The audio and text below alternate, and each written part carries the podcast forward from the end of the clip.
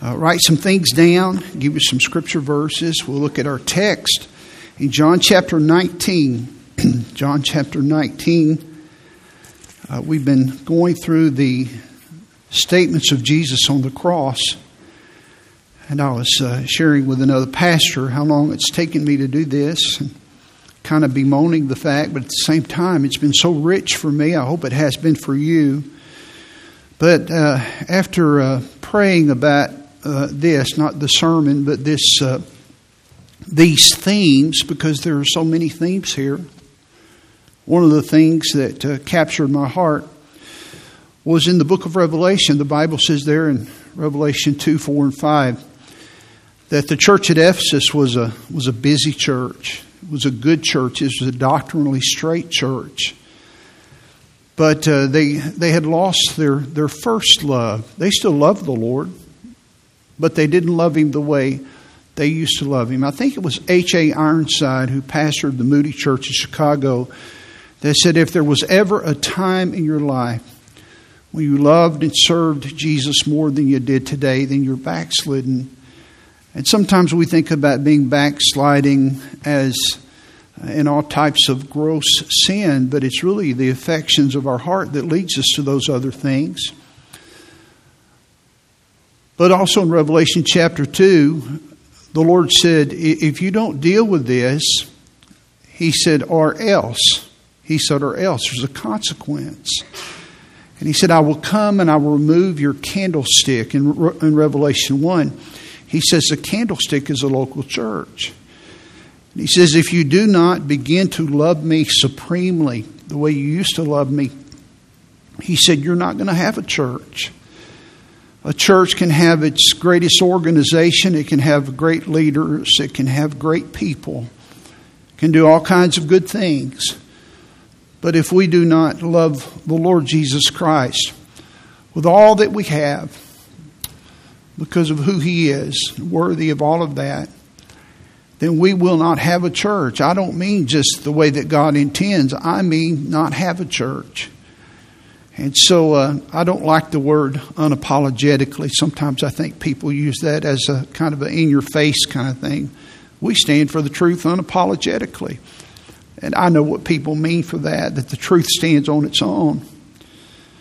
But I believe that the Lord has had me to go through these themes and all the attached themes here with Christ on the cross. If no one else but for me, to help me to love Him more. I hope it's created a desire in your heart to love Him more too. We'll look at that here in John chapter 19 too. It's for your health, your spiritual health, for your children, for your grandchildren, for the health of our church. If Jesus tarries, that we will be a church that loves Christ with all that we have and all that we know. When I began in ministry in 1977, as a 19-year-old young man in college in a very tiny church in Dayton, Tennessee, I really didn't know what to expect. I had very few expectations. Those of you that know me well know that I am not a big dreamer. Now, there's some problems with that, but there's also some problems with being a dreamer. David Gibbs, the Christian attorney, said one time, he said many times, not all of the time, but he said many times, vision as Christian leaders is nothing but raw ambition. You have to be careful with that.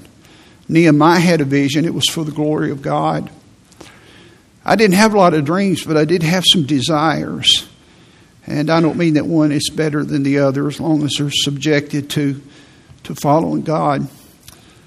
But one of my desires, in fact, the dominant desire of my life was to help people to come to know Christ personally and then to develop in them the capacity, to give them the tools to know how that they could do that. And then also to help them, to equip them to know how to serve Him. And kind of a parallel theme with that was God gave me a burden for families. That's kind of it in a nutshell. I never had a dream of being a senior pastor. I wanted to be a shepherd. I wanted to help people. I never dreamed of standing on a stage. I didn't have these dreams. I remember hearing a great preacher. If I said his name, you would know him. He preached here twice. He's in heaven now. In fact, I was thinking about him this morning. I don't know why. He passed away when he was 60 years old because of some disease. But a man that influenced my life, he had a well-known sermon. It was a powerful sermon. And one of his points in the message was you need to have a vision. You need to have a vision. And he said, now, the church that I pastored, because he resigned and left the church that I pastored, he said, that church didn't happen. He said, I would go to bed at night, and I would think about it, and I would see all these people and the pews filled. He said, I saw that. I saw that before it happened. And he would challenge the congregants or the people that were attending the conference. You need to see some things to make sure that it happens.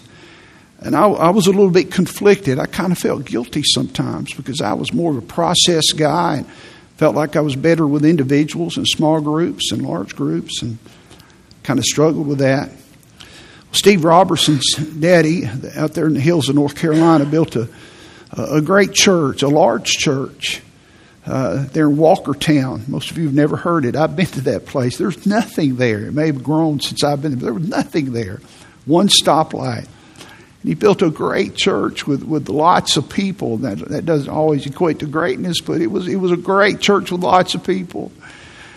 And this great preacher preached that sermon there. And he said, boy, you've got to see it. And then he pointed over to the pastor, Brother Bobby. He said, some of you preachers are here tonight, and you see this? He said, I'll guarantee you. He said, Brother Bobby saw this. He saw this in his mind. He saw it in his heart. It captured him. And boy, he went on with the rhetoric, and it was powerful. Steve, his son, told me Bobby was just a precious, humble man. And he was staying around and greeting everybody late at night. All the preachers, everybody had gone home. Thousands of people, they'd all gone home. And they were in the back, and Brother Bobby, the pastor, was turning the lights out, and Steve was there. He was on staff with him. And that country accent, he said, you know, Steve, he said, I love Brother so-and-so. He's like my brother. But you know, when he was up there talking about seeing all these people, he said, Steve, I never saw nothing. And Steve told me that. I just got tickled. I said, well, that's the way it is sometimes. It's not wrong to plan and to see some things, I suppose. But I had desires. Fast forward to today, most of the churches I served in, there weren't a lot, four of them, but three of them had some very serious financial challenges, including this church. And God used those experiences to shape my character and to build my faith and to equip me for a ministry that I never desired. And if someone would have introduced it to me, I would have said, well, I don't want that ministry. And it was a ministry of helping hurting people. It was a ministry of helping pastors that were discouraged and things weren't going right. Maybe the money wasn't coming in. Things were going tough. And they just felt like, I want to get out of this. I can't tell you how many times that I've been across a little table in a restaurant, and a man will begin to, and sometimes a little wife, and sometimes missionaries. I remember being with the missionaries, and I could tell his wife was beaten down, and God just put it in my heart. My wife and I were there with her. I said, ma'am, do you ever struggle with depression? And she began to weep. And she said, I can't even go hear my husband preach. It's not anything wrong with him. I love my husband. But the weight of the ministry is so heavy upon me. I go to an office next door so I can hear him. And she began to pour these things out.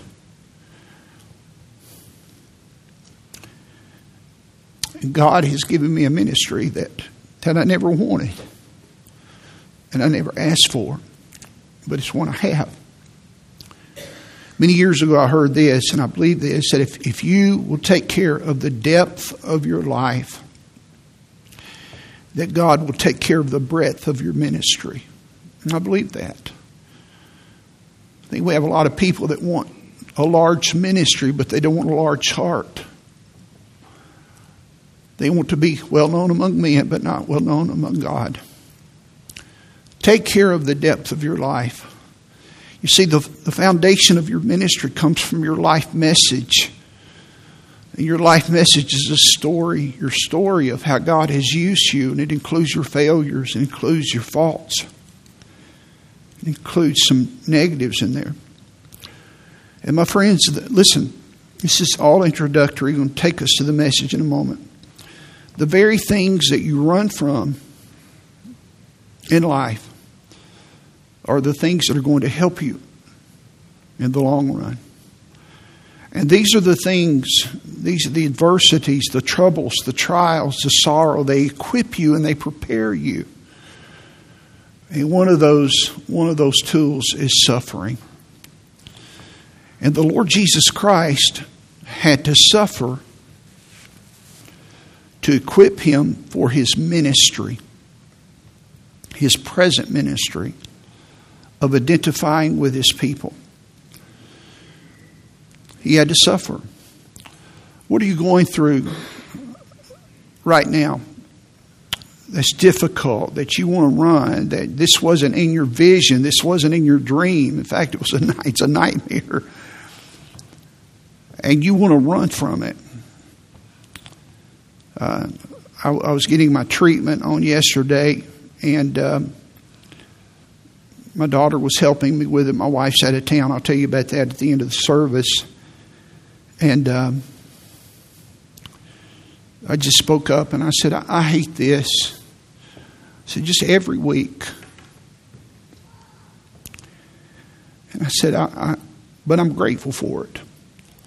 I remember used to it was a monthly IV. Now it's subcutaneous, where they have these needles in my stomach. I don't have a port. They just thousands and thousands and thousands of these pricks.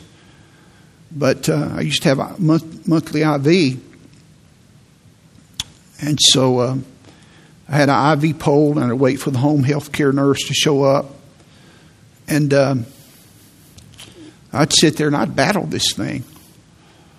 But I knew if I didn't have it, I wouldn't be able to help you. I wouldn't be able to do things with my family. Though I'm limited a little bit, I wouldn't be able to do some things. There's a scripture in James chapter 1 that talks about count it all joy. Count it all joy when you fall into trials and temptations. And I'd already set that poll up. I was waiting on Becky to come, and Becky's had an influence, and all three of my girls going into medical fields. Just waiting there, and my attitude wasn't right. And I looked up at that pole, and I said, you know, without this treatment, I may not even live. Begin to straighten my attitude out, get my mind wrapped around it right. And I literally said to that old stupid pole, I said, you are my friend. You represent suffering, you represent pain, but you're my friend. And it helped me. And I thought about that little story last night when I was talking to my daughter. I said, I get weary of this. What are you weary of? Are you having trouble in your marriage? Do you have a prodigal? Have you lost your job? Are you suffering in some form?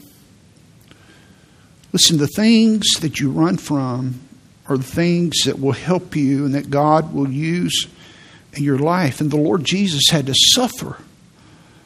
He had to suffer so he could be equipped to fulfill his present role. There's a scripture in Hebrews chapter 5 and verse 8. We looked at it last week, but I want to highlight it again. And it says, though he, speaking of the Lord Jesus Christ, though he were a son, he was a son of God, yet learned he obedience by the things which he suffered. Jesus had to learn how to suffer as a human. That's what it means. God doesn't have to learn anything. He knows anything. But Jesus, God, confined himself to a human body, and he had to learn some things about suffering, and he had to obey the proper procedures that you and I have to obey as we go through suffering. And as I was praying over my message, I just don't write something down. I go over it and purge it, and we wish I'd purge it more, don't you? And then I pray over it. And I looked at it. Look at this in Hebrews 5:8. It says, though he were a son, yet learned he obedience by the things. It's plural. Not the thing, because if you read the context in Hebrews 5, he's in the Garden of Gethsemane wrestling with God before he goes to Calvary. By the things he suffered, multiple suffering areas in his life. And he had to learn to suffer as a human being. Sometimes we don't want to pray. We're hesitant to come to God with our problems because we feel like God's too busy. This is too small. He really doesn't understand this. He created the universe. He doesn't understand this. I've met Christians and certainly people that are lost, but even Christians that have stopped praying and they're angry and they're bitter at God. They feel like, well, God doesn't care for me. I've gone through this stuff. I have a disease. I've lost a loved one. God doesn't care. But when God saved you, listen, your redemption not only included being delivered. The word salvation means deliverance. It means being delivered from hell. But he also came to deliver you, from your selfishness. And he also came to deliver you from the discouragement of the burden, not the burden. Lamentations 3, is it 27? It said, it is good for a young man to bear the yoke in his youth. It is good for a man to bear the yoke in his youth. Don't remove hard times from your kids. Let them suffer a little bit. Let them struggle. The suffering that Jesus endured when he was on the cross equipped him for his present ministry. And you and I can pray with confidence, knowing not only that he hears me. Most of you believe, well, God hears me, but he cares for you. He cares deeply for you, and he cares and he feels. He's a God of affection, and he's a God of identification. That's why he became a man. I want you to read the text with me here in John chapter 19 and verse 28. After this, Jesus, knowing that all things were now accomplished, that the scripture might be fulfilled, saith, I thirst. That's the fifth statement of Jesus on the cross. Now there was set a vessel full of vinegar, and they filled a sponge of vinegar with vinegar and put it upon hyssop and put it to his mouth. When Jesus therefore had received the vinegar, he said, here's the sixth statement. I'll not speak to this today. He said, it is finished. And he bowed his head and gave up the ghost. He died on his own. He gave up his spirit. He yielded his spirit to God. There are three truths in this text about the Lord Jesus. We've looked at one, the obedience of Jesus. Verse 28, it says that he accomplished, knowing all things were now accomplished as the scripture was now fulfilled. And we spent a lot of time on that. He said these things and did certain things to fulfill the will of God. He was concerned with the will of his Father, with accomplishing the will of his Father. I like what Henry Blackaby said in his book, Experiencing God. Find out where God is moving and become a part of that. And just honor the Lord. Follow the Lord. Obey him. Just recently there was something that came our way, and I really did not want to do it. Not because it was wrong. It was a good thing. I didn't want to do it for several reasons. But first I said no, and then after thinking about it and something else had happened, I realized this is an opportunity for you to encourage someone, to bless someone. And so reluctantly, I obeyed, not running into the house with a fire hose saying, oh, yes. There was some reluctance there. The obedience of Jesus. You see this on the cross when he was here. Secondly, we see not only the obedience of Jesus, but the suffering of Jesus. He said, I thirst. I thirst. Of course, you know that he's not only suffering physically, but he's also suffering spiritually. As he receives, and we ended the message this way last week, he received the brunt of the wrath of his Father for sin. And that grieved his Father's heart for the Lord Jesus to pay the penalty of the law in full. But he did that. And he suffered physically. We speak often of the suffering of Jesus on the cross physically, but he also suffered spiritually. And they offered him a narcotic of sorts. Notice in verse 29, now there was set a vessel full of vinegar. They filled a sponge with vinegar and put it upon hyssop and put it to his mouth. And there were some other things that were mixed in with that. And they would do this for people that were there. It was more of a narcotic to kind of help them become numb. And Jesus refused that. You'll notice there in verse 29, the Bible says he put it to his mouth. He's coming out of the 3 hours after he had literally received from 9 a.m. to 3 p.m., 9 to 12, he suffered physically. He suffered physically the whole way, but dominantly physically. From noon to 3, he suffered spiritually. When he said, my God, why hast thou forsaken me? This is about 3 o'clock now. This is at the end. So the wrath has been removed. And now he's saying, I thirst. I thirst. And they mistake that. Well, he's about to die. He said it is finished right after this, and then he yielded up the Spirit. He really doesn't anything to drink. He's about to die.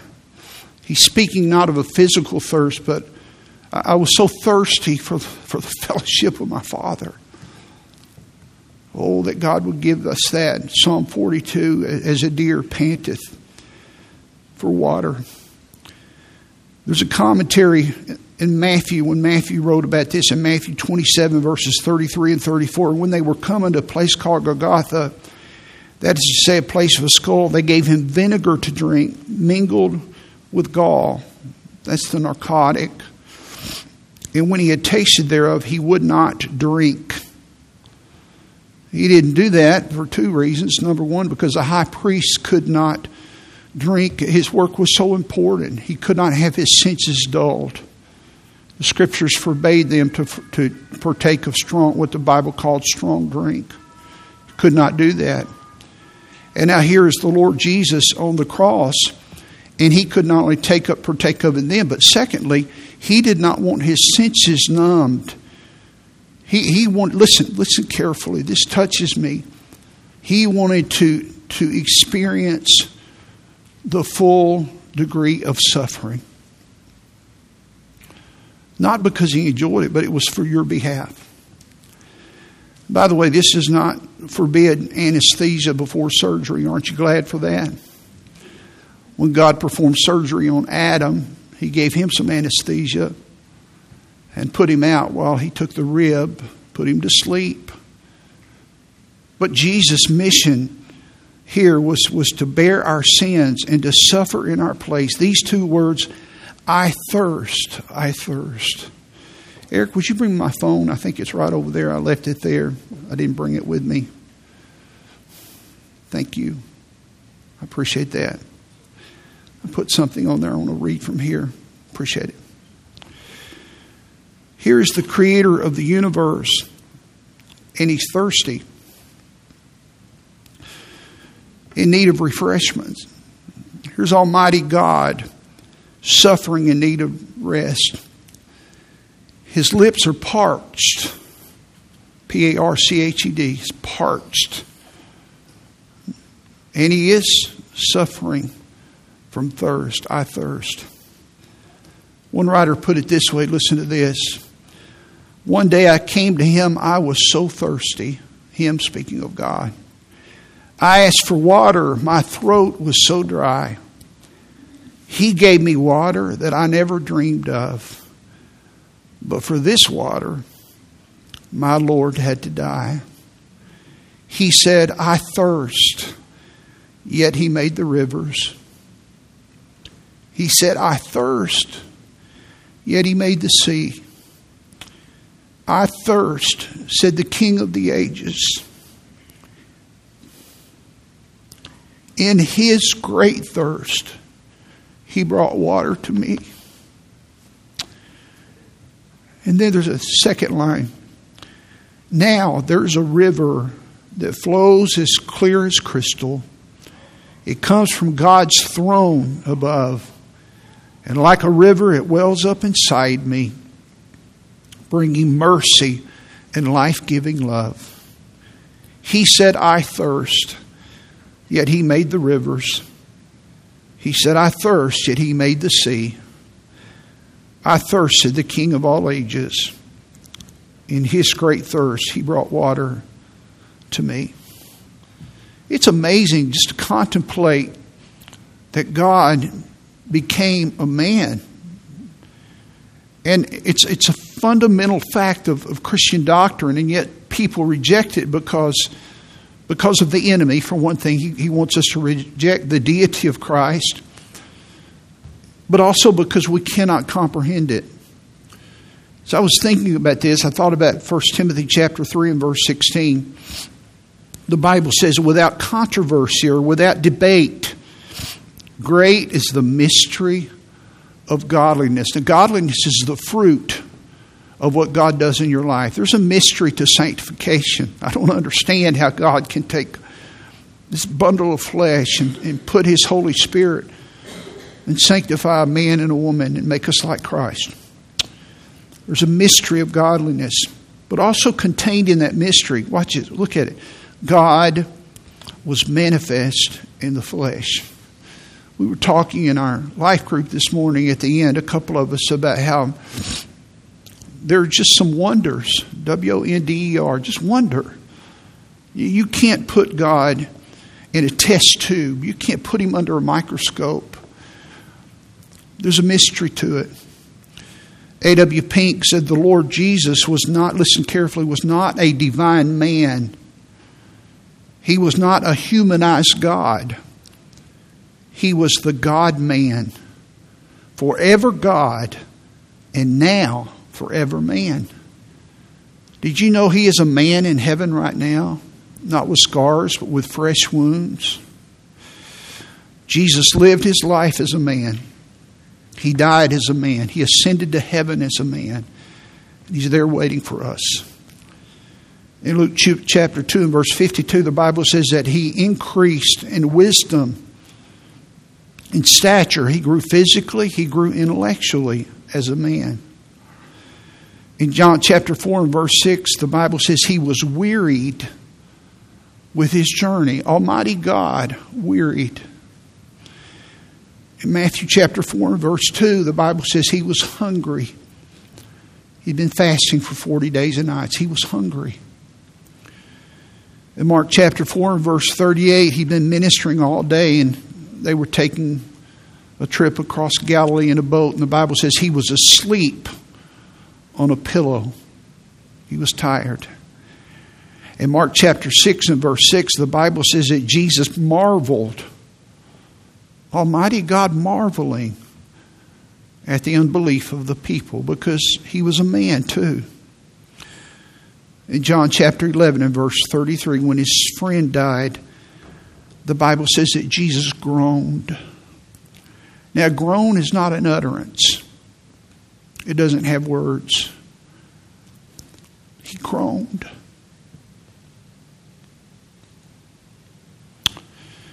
In John 11:35, two verses later, standing there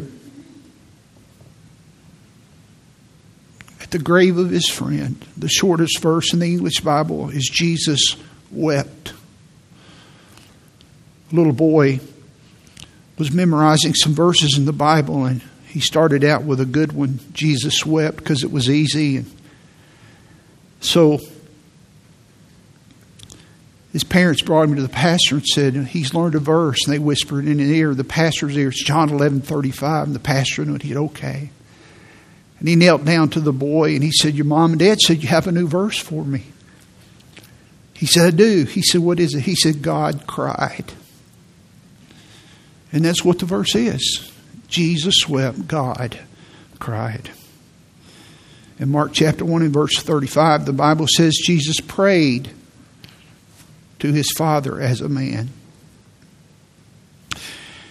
In Luke chapter 10 and verse 21, the Bible says he rejoiced. He rejoiced. And here in our text in John 19:28, the Bible says that he was thirsty. As a man, he was thirsty. One writer was writing about this scripture in John 19:28, and here's what he wrote. This evidenced his humanity because God does not thirst. The angels do not thirst. We shall not thirst in glory.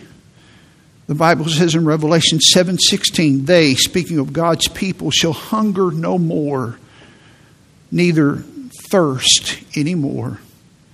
But here's what he said. I like this. But we thirst now because we are human and living in a world of sorrow. And that was our Lord the night before he was crucified. He never said a word. They slapped him. They mocked him. He said a few things to Pilate. As a sheep, lamb led to the slaughter, he opened not his mouth, never defended himself. But in the end, in untold suffering and complete agony, he cries out and he says, I'm thirsty. Not to gain pity, but it was only the expression of the utter agony of losing the fellowship with his Father and the physical agony of the cross. He suffered for you and he suffered for me. One of the tensions in the Christian faith, if you've been a Christian really not even for a long time and you talk to people about the Lord, you'll hear something like this. How can a good God allow suffering and evil? How can a good God allow bad things to happen? Because if he's almighty, that means he can't do anything to stop it. And if he's good, he's allowing bad to exist. And these arguments come forth. There are a number of ways to address the issue, but I'll tell you, one of the most precious answers to the issue is this, is that God himself did not remove himself from suffering. The Father suffered at Calvary. The Son suffered at Calvary. The Holy Spirit suffered at Calvary. Particularly the Lord Jesus Christ, but the Father and the Spirit, they all suffered at the Calvary. And it's at the cross we find that God is not indifferent to your suffering. God didn't just save you to take you to heaven. If that had been the case, he'd have saved you and taken you out. He saved you to equip you to do something for him. And it's probably something that you didn't ask for or you didn't know that you could do.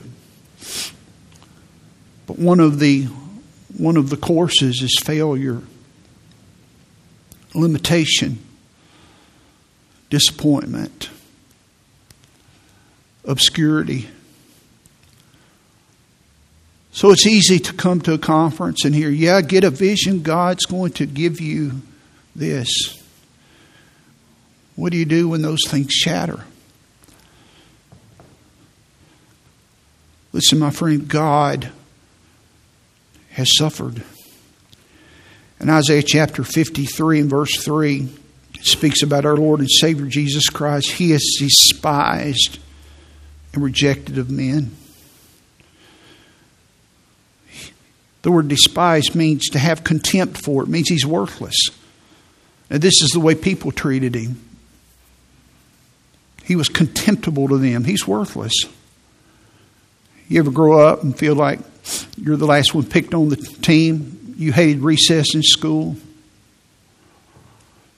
My wife has a real appreciation. I'm very sensitive. I'm not being silly. I'm not being funny now. She has a real burden. When I say burden, that's not the right word, but a tenderness for people that struggle with their weight. She moved to, she grew up in Michigan, and she hated school because the kids made fun of her because of her weight. If she were here, she would share this with you. She would pinch her stomach to cause her stomach to hurt so she wouldn't have to lie to her mom and say, "Mom, my stomach's hurting." And she would stay at home and she began to just eat things.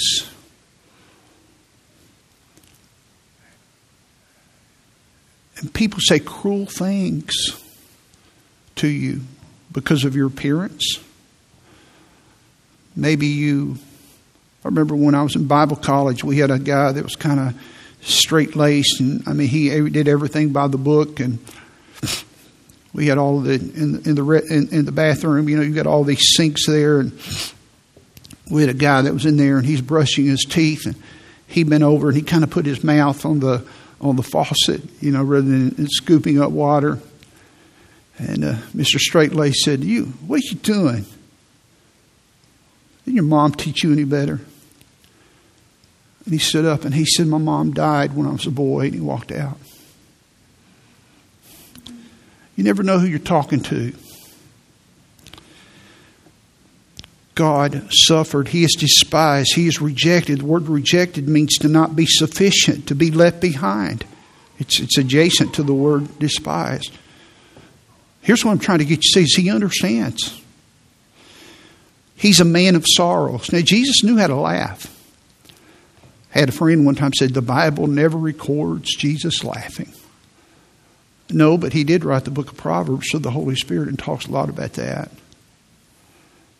And he did rejoice and does rejoice. And he sang over his church. And he sang hymns. God's full of joy. But my Savior is also a man of sorrows. You know, the only thing worse than not having joy is a person that just does not have a capacity for compassion or identifying with people that are hurting. A man of sorrows. Now look at this. Acquainted with grief. The word acquainted means to know by personal experience. It's not like we think, well, this is my best friend. This is an acquaintance. That's not what it means. It means, oh, I'm acquainted with that. I know that really good. Well, I failed a lot. Got a lot of scars. Look at this. He is acquainted with grief. This is your Savior, the God-man. I was thinking this morning about this wonderful song. When Paula's mom passed away, we had it sung at her funeral. She had a very difficult life and a very difficult death, Paula's mom, a wonderful Christian. Some of you know this song. We ought to sing it in our church sometime. We'll teach it to you. It's been many, many years. And you'll remember, the words are so powerful. When I was thinking, I just put this in the message this morning. When I was thinking about this, I thought about the guy that wrote this. You know, people that write lyrics are very special people, not just the people that write the songs and the notes and things, but the lyricists and the capacity to do that. The guy that wrote this, I'd like to know what came out of his heart. I may do some research on him. Listen. Does Jesus care when my heart is pained too deeply for mirth or song? As the burdens press and the cares distress, and the way goes weary and long. Does Jesus care when my way is dark, with a nameless dread and fear, as the daylight fades into deep night shades? Does he care enough to be near? Does Jesus care when I've tried and failed to resist some temptation sore. When for my deep grief there is no relief, though my tears flow all the night long. Does Jesus care when I've said goodbye to the dearest on earth to me? And my sad heart aches till it nearly breaks. Is it anything to him? Does he care? And then here's the chorus. It's repeated after each line. Oh, yes, he cares. I know he cares. His heart is touched with my grief. When the days are weary, the long nights dreary, I know my Savior cares. You see, when Jesus died, he died physically. He went through death for you. The gospel is a gospel not just of resurrection, but of death. You cannot have resurrection without death. You can have life and then death. But Jesus went through death to identify you as you go through death. And then he went through resurrection as only he could to give you hope. 1 Corinthians chapter 15, verses 1 through 4. Moreover, brethren, I declare unto you the gospel which I preached unto you, which also you have received. Have you ever received the gospel? Have you ever received Christ? Wherein ye stand, and this is our position, by which also you're saved, if you keep in memory what I preached unto you, unless you have believed in vain. There are some people that believe the facts, but they've never trusted Christ personally for them. They're lost church members. Boy, this grabbed me when I was going over this week. For I delivered unto you, first of all, that which I also received. I want to stop there. Paul went out for about a 3-year period of time into the deserts of Arabia and was taught the gospel by God himself. And he said, I deliver unto you that which I received, how that Christ died for our sins. I delivered unto you that which I also received. Somebody gave it to Paul, and now he's delivered to someone else. Are you in the process of giving the gospel to other people? Somebody gave it to you. Your mom, your dad, your pastor, your friends. A gospel tract, somebody gave it to you. Are you delivering? Are you just enjoying what God has given to you? How that Christ died for our sins. There's the death according to the Scriptures. He was buried. That means that he was dead. There are liberals that believe he didn't die, and they have all these theories. Oh, he was dead. He was gone. Physically, he died. His body became cold. It began to go through the process of death and decay for those 3 days. But he rose again the third day according to the Scriptures. It's a gospel of resurrection and death. It's not either or, it's both and. Romans 6:23, for the wages of sin is death, but the gift of God is eternal life through Jesus Christ. We're all dying, but listen, he came to save you, and it's a free gift. Do you know Christ? Have you been born again? Do you know him personally? He suffered for you. And he wants to save you. And he wants to not only save you, he wants to identify as your Savior in heaven. I read a wonderful story a couple of weeks ago. I put in the message when I was preparing this about a man that went on a mission trip in Brownsville, Texas. And they went with this group that was helping to build homes. And so he said, I'm not a builder. And he said, so we were putting up drywall and brick on the outside. And so he said, we were hammering all day long. My job was hammering nails. He said, the first night I went home, he said, my forearms were so tired. They were just so beaten down. He said, the next night we went out, we did the same thing. And he said, I was the hammer guy, one of many guys up there just hammering. He said, I need to find a Walgreens or something. He said, I've got to get some Bengay or something, put it on my arms and find some Tylenol, some Aleve or something to help me because this is tough on the arms. They were there for about 2 weeks. He said on the very last day, a vendor drove up to the place where they were at. And he got out, and he had something, a little box in his hand, and he went up to the first 5 people he saw, and he said, I worked with so-and-so, and we would like for you to write a review. He thought, I guess they were professionals. They were just going to construction sites. I would like to write a review on this hammer. And he had 5 hammers, and he gave out hammers. And this man that wrote this testimonial, he said, I was one of the guys that got one of the hammers. And he said, this hammer cost $300. And the guy's thinking, a $300 hammer? I'd never pay $300. I'd pay $30, not $300. And he said, what makes it so special for a hammer to be worth $300? He said, well, it's made out of titanium. And he said, when you pound, it absorbs the shock and it reduces the fatigue, the muscle fatigue in your arm. So the guy laid down his $30 hammer and picked up the $300 hammer, and he began to use it. He said, this is unbelievable. This is remarkable. He said, where's this hammer been all these days? This is the last day we're here. And because he gave it to him, he got to take the hammer home. But here's what he wrote. He was a Christian man. Here's what he wrote. He said, if the vendor would have shown up on the first day and handed me the $300 hammer, I never would have known its true worth.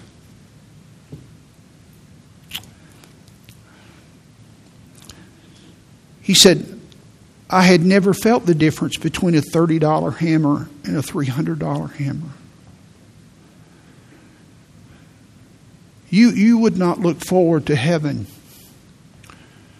You would not appreciate the Lord Jesus if you went through life unstained. That doesn't mean that God sends this stuff your way. God is not the agent of evil.